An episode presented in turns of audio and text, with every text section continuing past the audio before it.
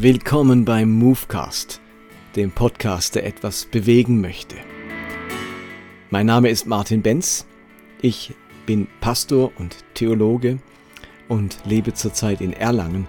Und ich mache diesen Podcast seit nun über 130 Folgen und mein Kerngedanke ist es, wie schaffen wir es, mit all den Diskrepanzen, die wir so im Laufe unseres Lebens im Glauben erleben, trotzdem leidenschaftlich zu glauben, begeistert zu sein von Jesus. Und was mir vorschwebt, von was ich begeistert bin, ist eine Mischung aus progressivem Glauben und geisterfülltem Leben. Also ein Glaube, der sich immer wieder damit auseinandersetzt, was ist gesund zu glauben, was muss ich, was muss ich entsorgen an meinem Glauben, was nehme ich mit in die Zukunft und was muss ich mir auch ganz neu aneignen.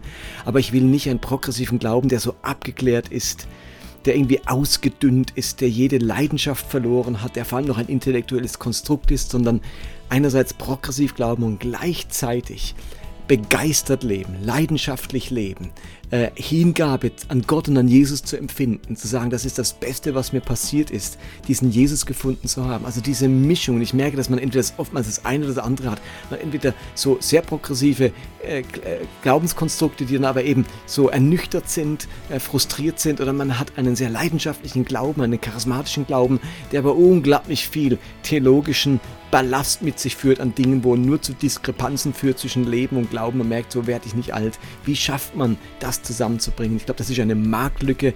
Viele Christen suchen nach Gemeinden, die das leben und umsetzen. Und ich wünsche mir, dass mein Podcast Movecast so ein Ort ist, wo man mit diesen Fragen ein Zuhause findet und weitergebracht wird. Momentan beschäftige ich mich mit dem Thema Sexualität und heute möchte ich der Frage nachgehen, wie dürfen wir über Sexualität denken? Ist das eine gute Sache, eine schlechte Sache? Denn da sind, gehen die Meinungen vor allem auch in der Kirchengeschichte sehr auseinander und ich möchte heute sehr dafür plädieren, Sexualität als ein Geschenk Gottes zu sehen, als ein riesiges Geschenk. Und wenn wir uns die biblische Geschichte anschauen, so wie sie erzählt wird, dann haben Adam und Eva im Paradies in dieser Erzählung, in diesem, in diesem Bild äh, einen Bruch erlebt in ihrer Beziehung zu Gott und seither hat sich eine Schamkultur entwickelt. Adam und Eva schämten sich, heißt es. Und wir merken, dass diese Scham auch ganz stark das Thema Sexualität natürlich betrifft. Und insofern merken wir, oh, da ist etwas problematisch geworden. Und im rabbinischen Judentum hat sich dann diese Schamkultur weiterentwickelt und es galten ganz konkrete Vorstellungen, wie Sexualität abzulaufen hat und welche Konsequenz das Nicht-Einhalten dieser äh, konkreten Anweisungen für Sexualität hatte. Und da gibt es im Talmud eine Stelle, da wird dann Folgendes beschrieben, wer sein Lager bedient, das heißt den Beischlaf vollzieht, beim Licht einer Leuchte bekommt epileptische Kinder. Wenn ein Mensch seine Frau in den Tagen der Menstruation beiwohnt, so werden seine Kinder mit Aussatz geschlagen. Weshalb werden die Kinder lahm? Weil die Eltern ihren Tisch umkehren, das heißt sie oben und er unten. Weshalb werden sie stumm? Weil sie jenen Ort küssen. Weshalb werden sie taub? Weil sie während des Beischlafs sprechen. Blind werden sie, weil sie auf jenen Ort, also auf die Geschlechtsorgane, blicken. Sowas liest man im Talmud und merkt, wie natürlich hier Sexualität erstmal ganz negativ konnotiert ist. Also wenn man das falsch macht, dann ist das fatal. Muss man mal überlegen, wenn wir in der falschen Stellung, zur falschen Zeit, in der falschen Art und Weise Sex haben, hat das Auswirkungen auf unsere Kinder. Am Ende sind sie noch blind oder stumm oder taub oder, oder epileptisch, bloß weil man Sex falsch betreibt. Das ist ja was toxische Sexualität. Also das macht ja niemand freiwillig, wenn es solche schlimmen Auswirkungen haben kann. Und ganz spannend finde ich, dass wir in unserer deutschen Sprache ähm, für äh, das Wort Geschlecht gebrauchen. Also mein Geschlecht ist männlich, weiblich und in dem Wort Geschlecht steckt ja das Wort schlecht drin. Und wenn es mehr sind, dann wird es noch schlechter im Wort Geschlechter. Also unsere deutsche Sprache hat da was äh, transportiert, da ganz unbewusst etwas, wo was Schlechtes an sich hat, wenn ich an Geschlechtlichkeit denke und so weiter.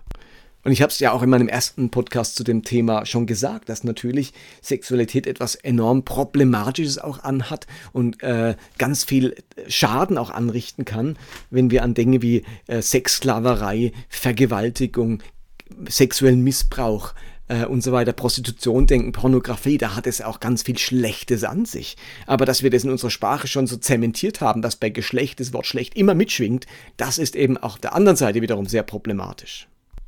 Und wenn man jetzt erstmal weggeht vom biblischen Befund, dann kann man doch sagen, dass relativ bald in der Kirchengeschichte Sexualität als eine böse und verbotene Lust angesehen wurde. Also einer der ersten Kirchenväter, Tertullian, der im Jahr 220 gestorben ist, sah die einzige Berechtigung für Sexualität in der Zeugung von Nachkommen.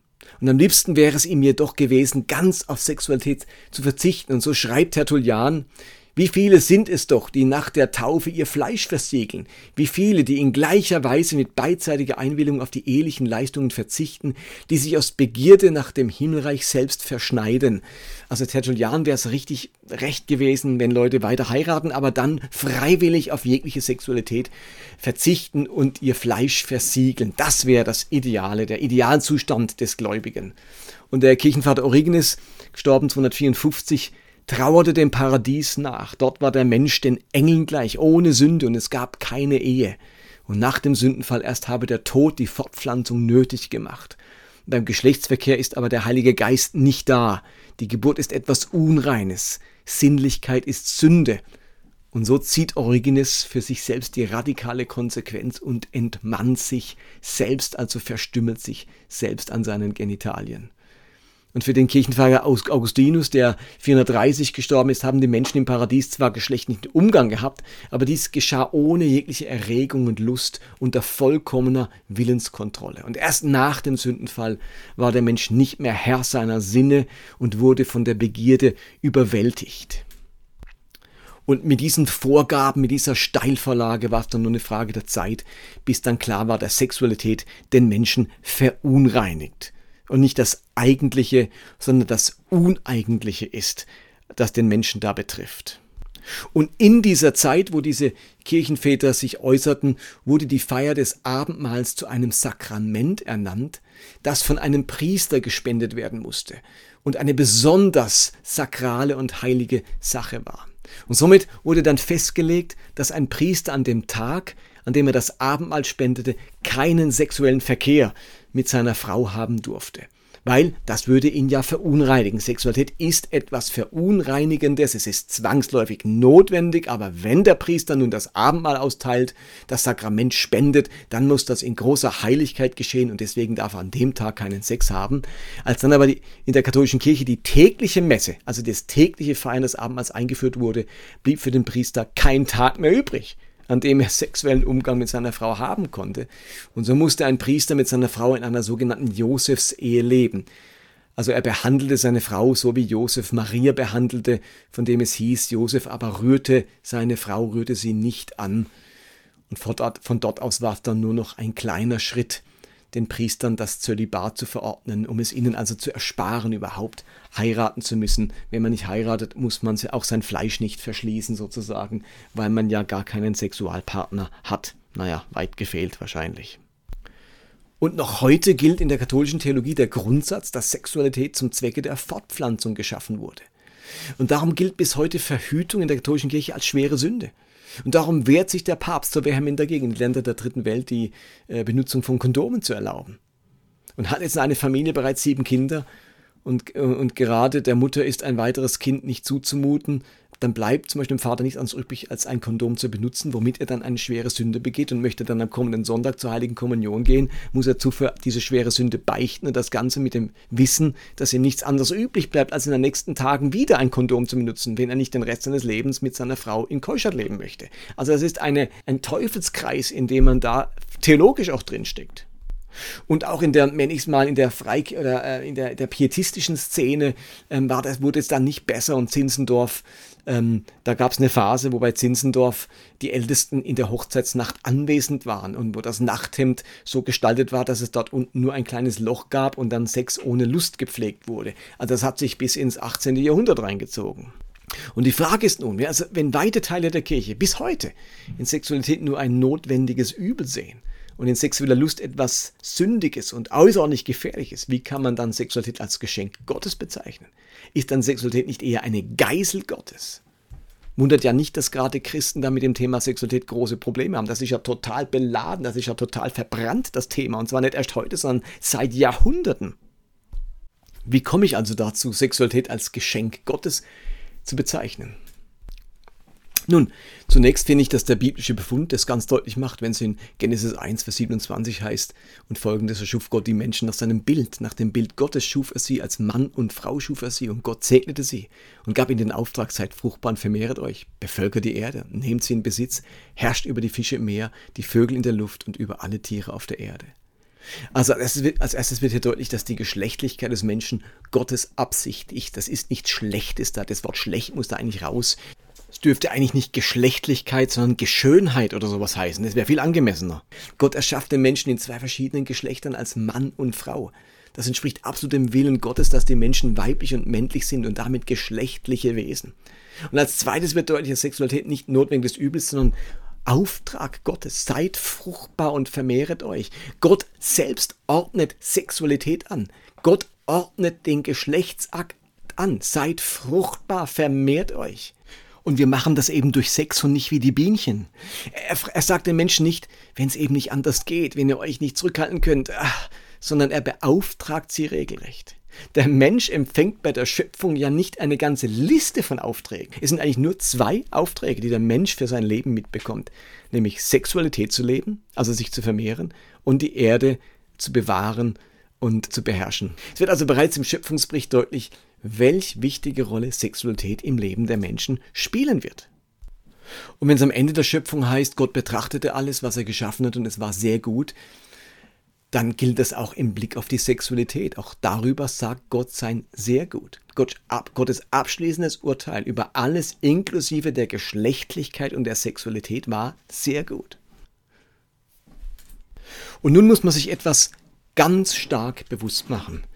Die Bibel ist meines Wissens nach das einzige, die, oder die, das, das Christentum, Judentum, ist die, so muss ich sagen, ist die einzige Religion, die meines Wissens nach ein erotisches Buch zu ihren heiligen Schriften zählt. Es gibt auch in anderen Religionen erotische Bücher, ähm, es gibt das im Hinduismus, aber ich glaube nicht, dass sie dort zu den heiligen Schriften gehören.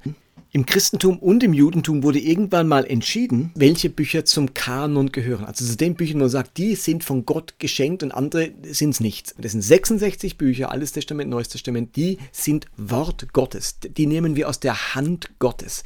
Die sind in ganz besonderer Weise von Gott gegeben, den Menschen geschenkt für ihr Leben, für ihren Glauben. Und zu diesen 66 Büchern gehört ein erotisches Buch, das Hohelied.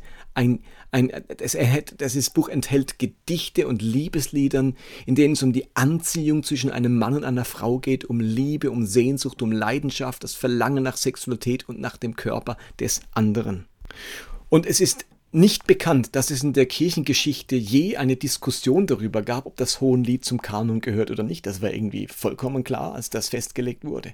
Und der berühmte Rabbi Akiba hat sogar gesagt, und jetzt zitiere ich, aus äh, der Midrash, die ganze Welt ist nicht so viel wert wie der Tag, an welchem das hohe Lied Israel gegeben worden ist. Denn alles in der Schrift ist heilig, aber das hohe Lied ist hochheilig. Schreibt Rabbi Akiba. Der wurde übrigens 50 nach Christus geboren, also voll in der Zeit des Neuen Testaments. Und ich lese euch mal so ein paar Verse vor, einfach aus Hohelied 7. Und jetzt macht euch bewusst, das ist heilige Schrift. Das ist Wort Gottes.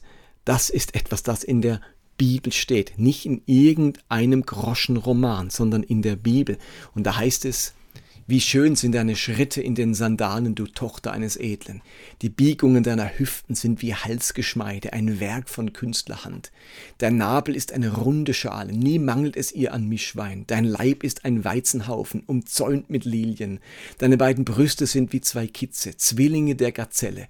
Dein Hals ist wie der Elfenbeinturm, deine Augen wie die Teiche in Heschbon, am Tor der volksreichen Stadt. Deine Nase wie der Libanon-Turm, der nach Damaskus hinschaut Braut, dein Haupt auf dir ist wie der Karmel und dein gelöstes Haupthaar wie Purpur. Ein König ist gefesselt durch deine Locken. Wie schön bist du und wie lieblich bist du, liebevoller Wonnen. Dies ist dein Wuchs, er gleicht der Palme und deine Brüste den Trauben. Ich sage mir, ersteigen will ich die Palme und nach ihren Rispen greifen. Deine Brüste sollen mir wie Trauben des Weinstocks sein und der Duft deines Atems wie Apfelduft. Und dein Gaumen wie vom würzigen Wein, der einen Liebhaber, der einem Liebhaber sanft eingeht, der über die Lippen der Schlafenden schleicht. Ich gehöre meinem Geliebten und nach mir ist sein Verlangen. Komm, mein Geliebter, lass uns aufs Feld hinausgehen. Wir wollen unter Henna-Sträuchen die Nacht verbringen. Wir wollen uns früh aufmachen zu den Weinbergen, wollen sehen, ob der Weinstock treibt, die Weinblüte aufgegangen ist, ob die Granatapfelbäume blühen. Dort will ich dir meine Liebe schenken. Also das ist ein Text, der mit Lust lustvoll den Körper des anderen beschreibt. Natürlich sind das jetzt Bilder, die uns vielleicht heute nicht so eingängig sind und ich würde es meiner Frau wahrscheinlich nicht auf eine Postkarte, eine Postkarte aufs, aufs Ehebett legen und schreiben, Nina, dein Körper ist wie ein Weizenhaufen in ewiger Liebe, dein Martin. Oder äh, ich würde es auch nicht sagen, Geliebte, deine Nase sieht aus wie der Libanon-Turm, du bist wunderschön. Also das ist jetzt nicht gerade unsere Sprache, aber darum geht's gar nicht. Es war damalige Sprache, da hat man Bilder aus der Natur genommen, Bilder, die einem die Schönheit und Bewunderung zum Ausdruck gebracht haben, Gegenstände oder Naturphänomene, die großartig waren und mit denen hat man nun den Körper Körper verglichen. Und das ist eine lustvolle, begeisterte, erotische Aufzählung des Körpers einer Frau. Von Kopf bis Fuß wird ihr, werden ihre Körperteile verglichen mit etwas Wunderschönes aus der Natur, etwas, das Schönheit und Herrlichkeit an sich hat. Und dann wird natürlich auch die Sexualität selbst geschildert, wenn es darum geht, dein Gaumen, würziger Wein, da geht es ums Küssen, um den Zungenkuss, wo man also das, wo man etwas schmeckt und wo die Körperflüssigkeiten äh, über die Lippen laufen Begriffen. Da wird oraler Sex beschrieben, da werden die Körperflüssigkeiten äh, mit Wein beschrieben, die man schmecken möchte.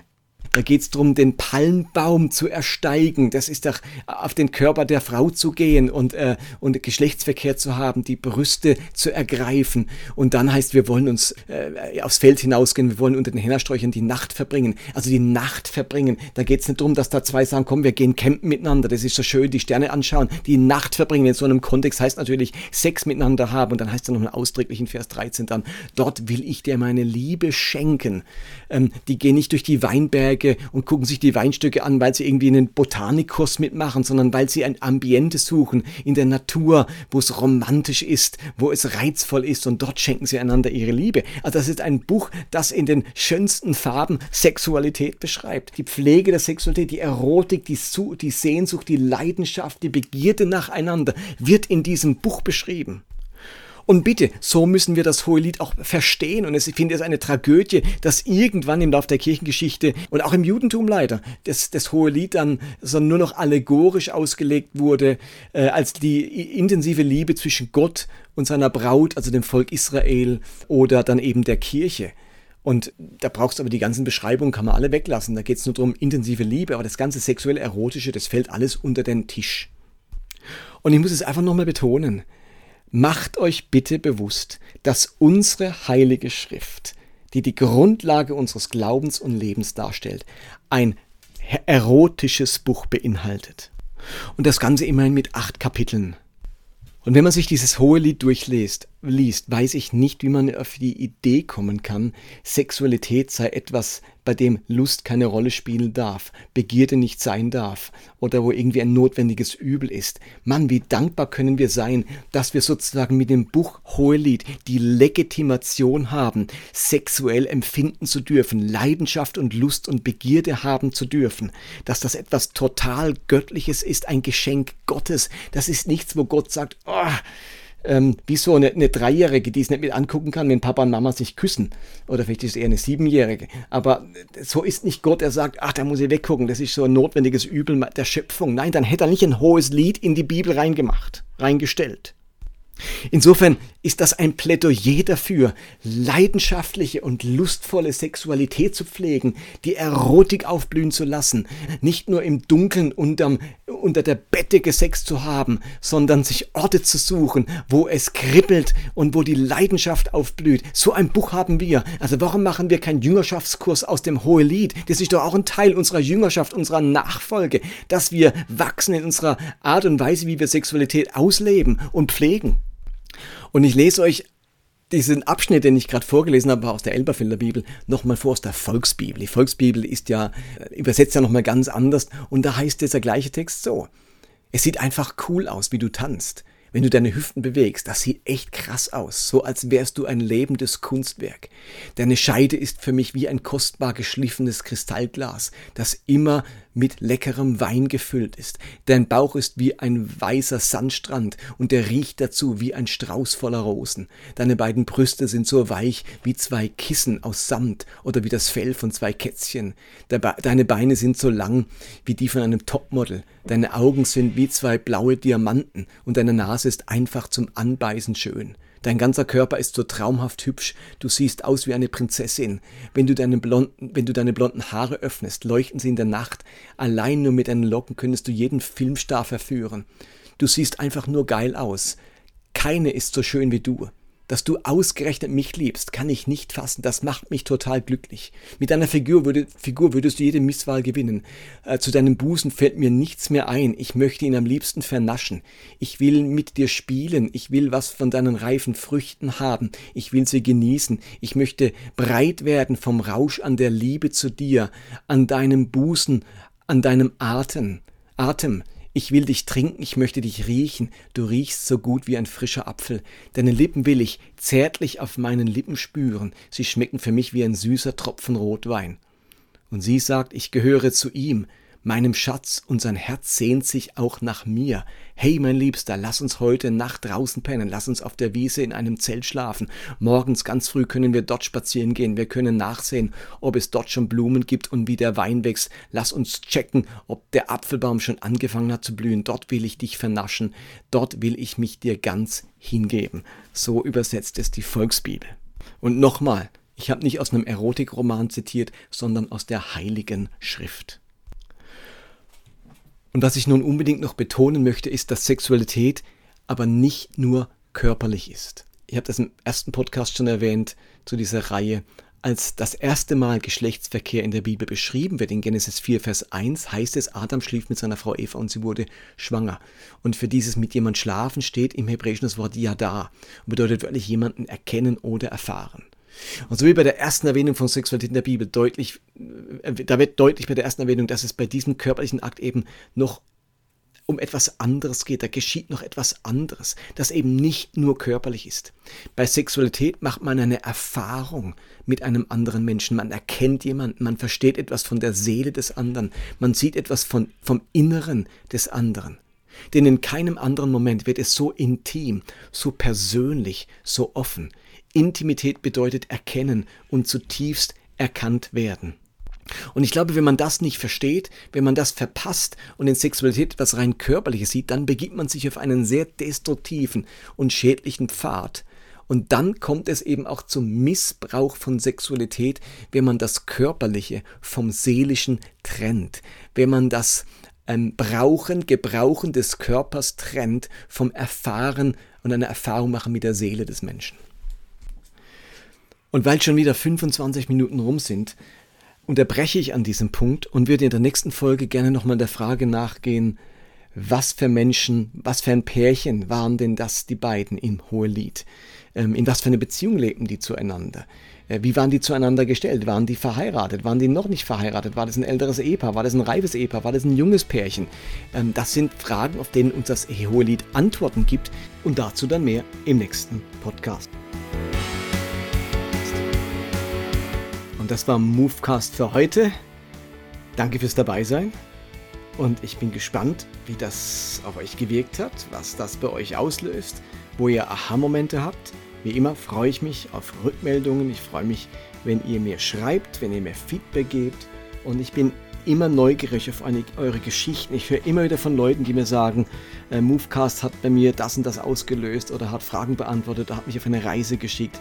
Ähm, ich genieße das total, wenn ich solche Geschichten höre und ich antworte auch euch gerne drauf, sobald ich dazu komme. Aber ich freue mich auf Feedback. Geht doch auf meine Webseite www.movecast.de und dort könnt ihr Kontakt herstellen oder euch auch die anderen Folgen anschauen, falls ihr was verpasst habt. Dort findet ihr auch meine Predigten oder sonstige Sachen, die ich veröffentlicht habe in meinem Blog. Und insofern freue ich mich aufs nächste Mal. Seid gesegnet. Shalom. Friede sei mit uns.